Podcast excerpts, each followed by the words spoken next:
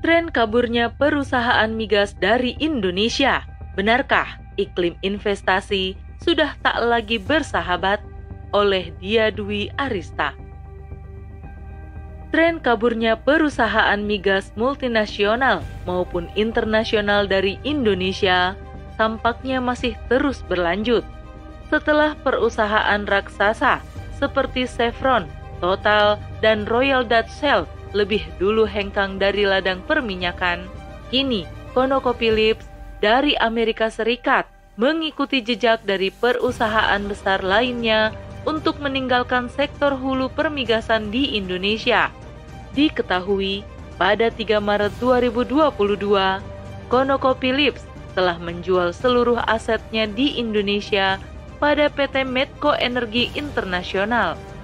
Indonesia sebagai negara pemilik energi migas, telah lama membuka keran investasi untuk perusahaan-perusahaan internasional. Apalagi rezim Jokowi juga getol merayu para investor untuk berinvestasi di Indonesia dengan kalimat "Please invest in to my country" yang sering menjadi bahan gunjingan netizen Indonesia. Namun, investasi yang sudah berada di genggaman malah memilih mundur dan bermain mata dengan negara lain. Lantas, muncul pertanyaan, apakah iklim investasi di Indonesia sudah tak lagi bersahabat dengan para investor? Para pengamat banyak berspekulasi terhadap tren maraknya perusahaan migas internasional yang bergerak di sektor hulu kabur dari Indonesia. Sebagaimana yang dilontarkan Moshe Rizal Direktur Eksekutif Asosiasi Perusahaan Migas Nasional atau Asper Migas, bahwa saat ini iklim investasi di negeri ini kalah menarik dari negara produsen migas lainnya. Ribetnya administrasi menjadi salah satu alasan dari para perusahaan internasional tersebut memantapkan langkah untuk kabur ke negara yang lebih menawarkan kemudahan bagi mereka. Indonesia yang telah lama ditunggu untuk merevisi UU Migas nomor 22 tahun 2001 agar mereka mendapat kepastian hukum tak kunjung memberi lampu hijau. Dalam aspek lain, kebijakan fiskal Indonesia tak lebih menarik dibanding negara lain, seperti Malaysia. Indonesia memiliki kebijakan fiskal yang lebih rendah dari Malaysia lapangan pengeboran yang telah masuk pada fase natural decline juga menjadi salah satu alasan. Produksi minyak yang semakin menurun tentu tak membawa keuntungan bagi perusahaan-perusahaan tersebut. Hal ini yang terjadi pada Chevron Indonesia di Blok Rokan. Belum lagi adanya pergeseran lokasi pengeboran yang dulunya banyak berada di wilayah barat Indonesia menuju wilayah timur yang infrastrukturnya masih belum memadai. Begitu pula dengan kegiatan eksplorasi yang lebih banyak memasuki wilayah lepas pantai atau offshore dinilai lebih sulit dan berbiaya mahal. Semakin memantapkan langkah mereka untuk hengkang dari Nusantara. Di lain pihak, Kepala Divisi Program dan Komunikasi Rinto Pudiantoro juga angkat bicara. Ia menganggap Hengkangnya para perusahaan raksasa tersebut tak hanya beralasan iklim investasi yang tidak kondusif, namun juga pertimbangan portofolio perusahaan. Adanya strategi portofolio menjadi salah satu timbangan perusahaan tersebut menarik investasinya di Indonesia. Mereka tentu memilih negara yang lebih memberikan keuntungan bagi perusahaan. Bahkan, perpindahan energi migas kepada listrik atau baterai yang digunakan oleh electric vehicle juga bisa diperhitungkan sebagai alasan dicabutnya investasi dari sektor hulu migas di Indonesia. Dalam sistem kapitalisme, kekayaan alam tak dijadikan sebagai tumpuan utama dalam pembiayaan negara. Namun, pajaklah yang menjadi tulang punggung pemasukan negara. Pajak, utang, dan investasi digadang-gadang sebagai penyelamat ekonomi negara. Sedangkan biaya pemasukan non-pajak seperti sumber daya alam, meski masuk menjadi tiga besar pemasukan negara, namun ia tidak dijadikan sebagai tumpuan utama. Hal ini sejalan dengan misi kolonialis yang menginginkan sumber daya alam atau energi untuk diobral kepada pengusaha, baik pengusaha nasional maupun multinasional, bahkan internasional. Masalahnya, untuk eksplorasi, pengusaha dalam negeri masih jauh dari kata mampu untuk mengelola. Maka, yang sanggup mengeksplorasi tambang-tambang tersebut hanyalah perusahaan dari titel multinasional dan internasional.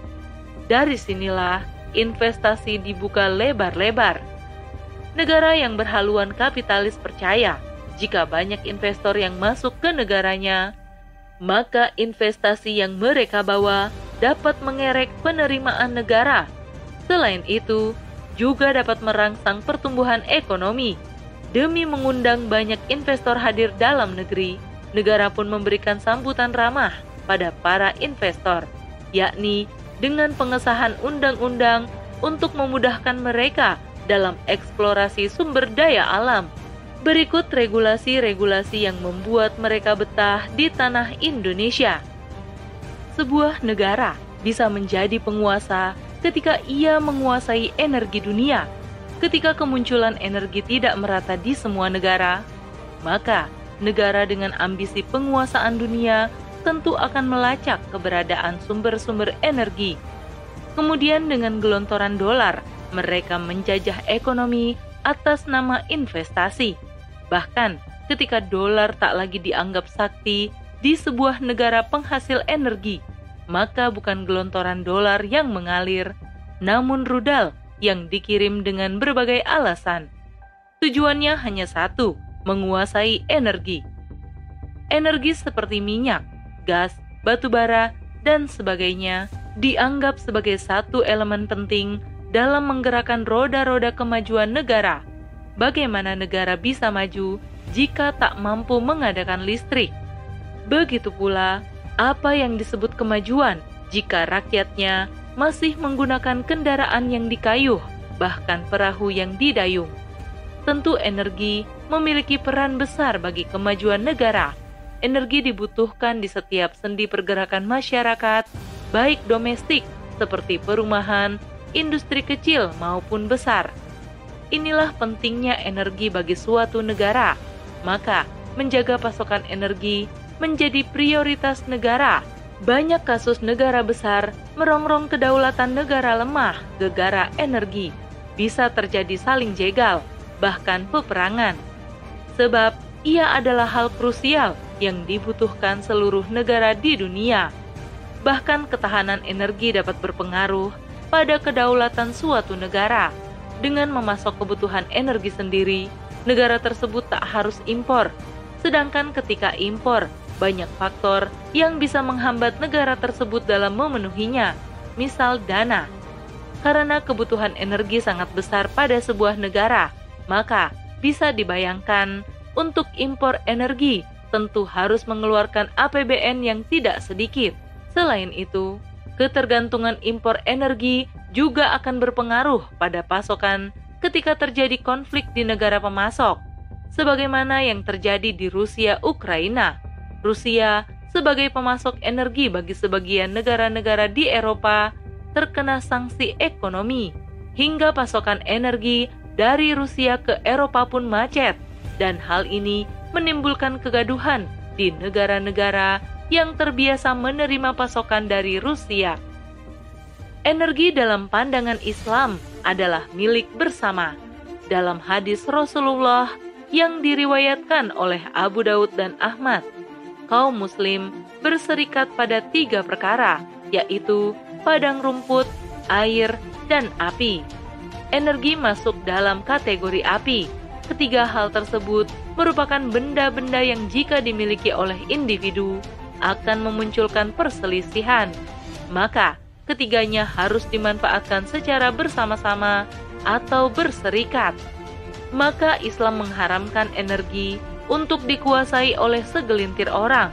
Energi sebagai sumber daya alam milik rakyat, maka yang berhak atas kemanfaatannya adalah rakyat, bukan negara ataupun korporat.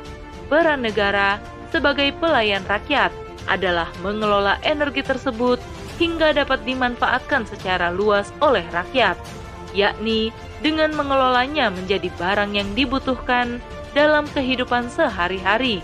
Maka, ketika negara berdalih tidak mempunyai dana atau tenaga ahli, tak serta-merta kemudian menyerahkannya kepada korporat atas nama investasi. Namun, dibolehkan melakukan kerjasama dengan negara lain, asal bukan dengan negara kafir harbi. Begitu pula, jika alasannya adalah kekurangan ahli, maka untuk sementara boleh memperkerjakan ahli dari negara lain hingga negara memiliki waktu untuk mencetak generasi-generasinya menjadi ahli di berbagai bidang, termasuk ahli di bidang permigasan. Hasil dari pengelolaan tersebut tentu akan kembali dimanfaatkan untuk kesejahteraan rakyat, yakni dapat berupa pelayanan listrik murah hingga gratis, gas dan bensin murah hingga gratis, tergantung dengan kebijakan negara. Namun, yang kita jumpai saat ini energi dikuasai negara yang kemudian hasilnya diperjualbelikan kepada rakyat bahkan dengan harga internasional. Padahal negara tak berhak sedikit pun dalam kepemilikannya. Keberadaan subsidi pun dinilai sebagai beban negara hingga sedikit demi sedikit subsidi mulai dicabut meninggalkan rakyat kelimpungan memenuhi kebutuhannya akan energi mungkin negara ini lupa jika keberadaannya tak lain adalah untuk mengantarkan kesejahteraan di pintu-pintu rakyatnya sebagai pelayan yang menjadikan kesejahteraan rakyat sebagai prioritas utama. Wallahu a'lam bishawab.